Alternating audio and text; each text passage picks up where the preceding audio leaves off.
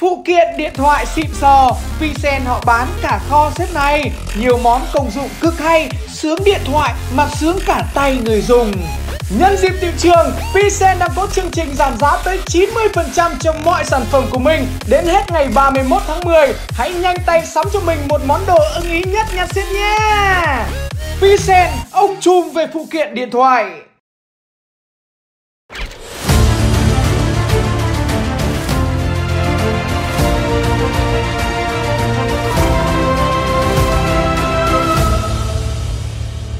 Xin chào tất cả quý vị và các bạn cùng đến với chương trình Đàm Đạo Lịch Sử, một chương trình chuyên nói về lịch sử được phát vào lúc hai mươi mốt giờ mỗi tối chủ nhật hàng tuần trên kênh của Tuấn Tỷ Tỷ.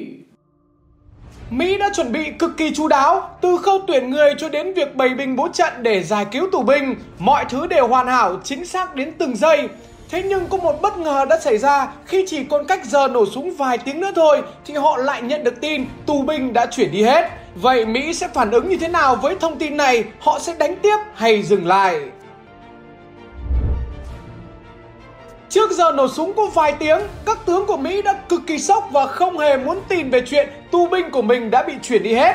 Một cuộc họp gấp rút đã được triển khai ngay trong đêm để tìm ra lời giải, xem liệu tin tức báo về đó có đúng hay không và có thể tiếp tục triển khai cuộc tập kích này nữa hay sẽ dừng lại.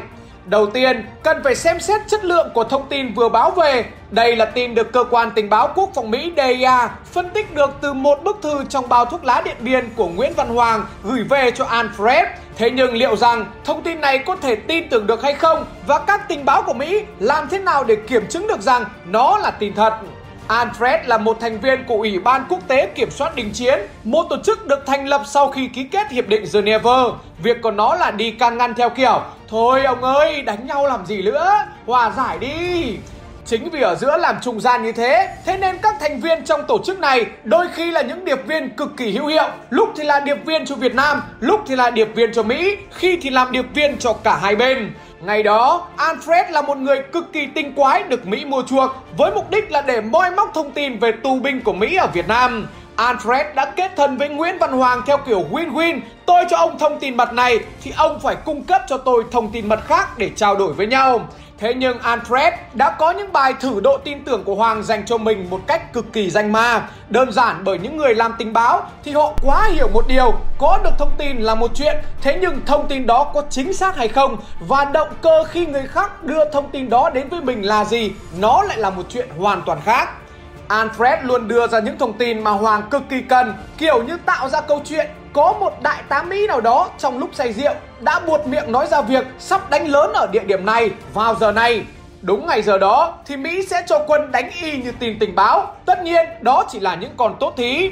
Trước lúc trận đánh diễn ra, tình báo của Mỹ còn theo dõi rất cẩn thận xem Việt Nam mình có chủ động chuẩn bị vũ khí để đánh hay không, hay chỉ là tình cờ đặt quân đó để đánh.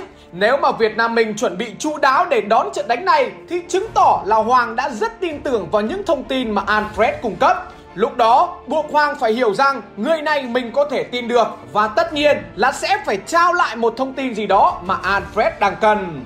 Trong lần gặp cuối cùng trước khi về nước, Alfred đã tâm sự với Hoàng rằng ông ta sắp được thăng chức vượt cấp nếu giải được nốt bài toán về việc của tù binh Mỹ. Giải được bài toán đó thì chắc chắn sẽ được lên chức cao, mà chức cao thì đồng nghĩa với những thông tin mà Fred cung cấp cho Hoàng ngày càng giá trị. Thông tin mà Hoàng biết giá trị bao nhiêu thì tất nhiên vị trí mà Hoàng đứng sẽ cao lên bấy nhiêu. Kẻ lừa đảo lúc nào cũng sẽ ra đòn ở lần thứ một trăm lẻ một và Alfred là một người như vậy. Cả một trăm lần đưa thông tin trước đó thì cả một trăm lần đều là những thông tin chính xác và quan trọng. Hoàng đã tin về việc thăng chức này của Alfred và cho Alfred biết rằng tù binh Mỹ đã rời khỏi trại Sơn Tây từ trước đó rất lâu rồi. Tin tưởng vào những thông tin mà Hoàng đưa ra, Alfred ngay lập tức đã báo về cho các tướng của Mỹ để họ biết cách ứng phó. Và để rồi trước giờ nổ súng có vài tiếng thì các tướng của Mỹ đã cực kỳ hoang mang.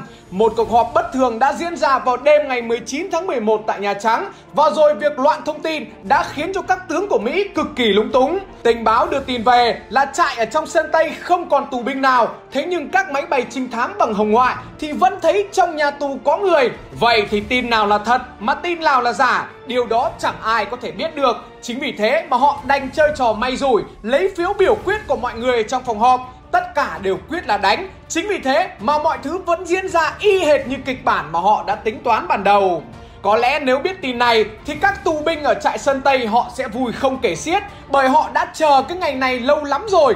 Các tù binh trong đó được ra ngoài chơi, được nói chuyện thoải mái với nhau, thế nhưng không bao giờ họ giao tiếp với nhau bằng tiếng Anh. Tất cả đều được giao tiếp với nhau bằng tiếng gõ móc, mấy tiếng mới nói xong một câu, thế nhưng nó lại cực kỳ an toàn. Trước khi được chuyển đến đó thì họ bị cho vào trong một chiếc xe không có cửa sổ, được bịt mắt hoàn toàn và đường đi thì toàn đường sóc, thế nên họ chả thể nào định hình được chỗ mình đang đến là chỗ nào. Chính vì thế mà họ cực kỳ tò mò về nơi mình ở và luôn tìm mọi cách để biết về nó rồi báo ra ngoài cho người của mình đến cứu. Các tù nhân ngày đó tận dụng mọi lúc mọi nơi để nhìn ra bên ngoài tường rào, lúc thì tranh thủ treo lưới ở sân bóng chuyền, lúc thì tranh thủ ném dép lên mái nhà, xong giả vờ cõng nhau lên để nhìn. Đặc biệt hơn là có dịp một vài người am hiểu về điện còn được gọi ra để sửa điện dùm quản giáo, lúc đó họ tranh thủ quan sát được nhiều nhất. Mỗi người sẽ được phân công nhìn một hướng kiểu như vậy và tụ họp lại ghép thành một bức tranh hoàn chỉnh về trại giam, chỉ đợi có thời cơ là truyền thông tin đó ra ngoài. Đúng hai mươi ba giờ mười tám phút, chiếc trực thăng cuối cùng đã rời sân bay Udon ở Thái Lan để đến với Sơn Tây.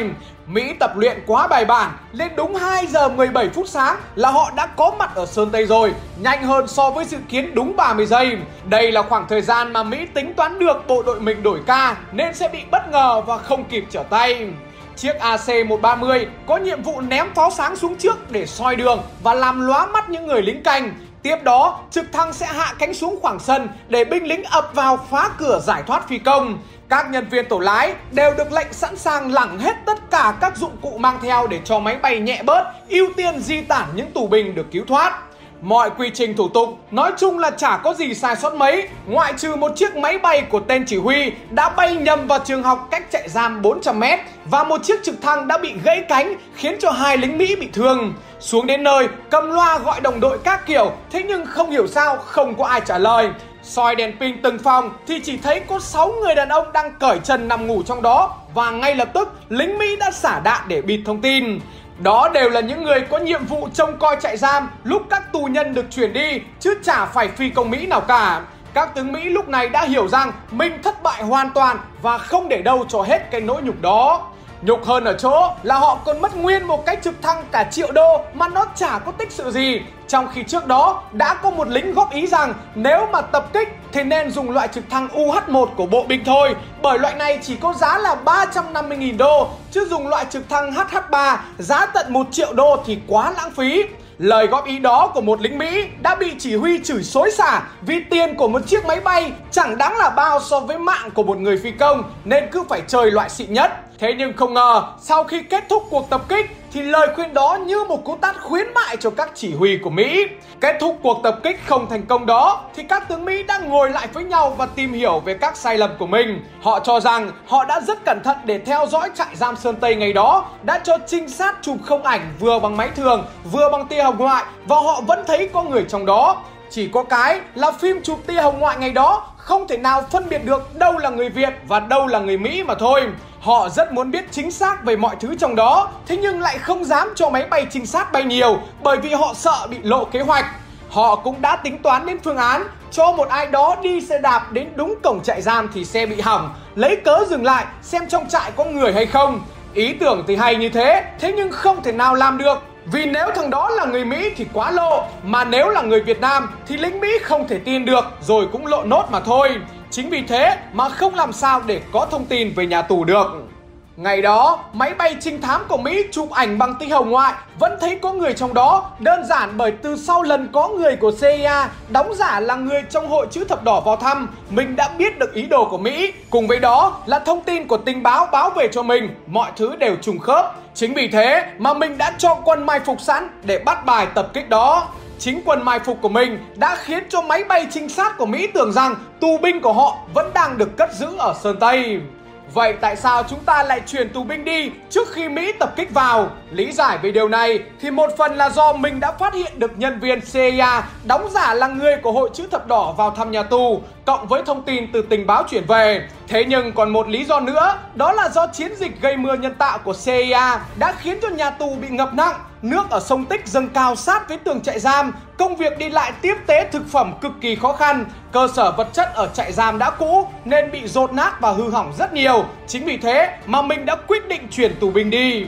Câu hỏi đặt ra ở đây là chả nhẽ những người đứng đầu cuộc tập kích lại không hề biết gì về chiến dịch Popeye, một chiến dịch gây mưa nhân tạo của xê i a? Câu trả lời là không. Đó là một chiến dịch tuyệt mật của tuyệt mật do xê i a chỉ đạo mà chỉ có một vài người được biết.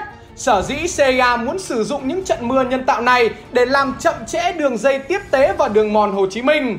Họ sử dụng các loại hóa chất có bạc và chì để tạo ra các đám mây lạnh, gây mưa ngay cả trong lúc thời tiết đang có gió mùa Đông Bắc tràn về.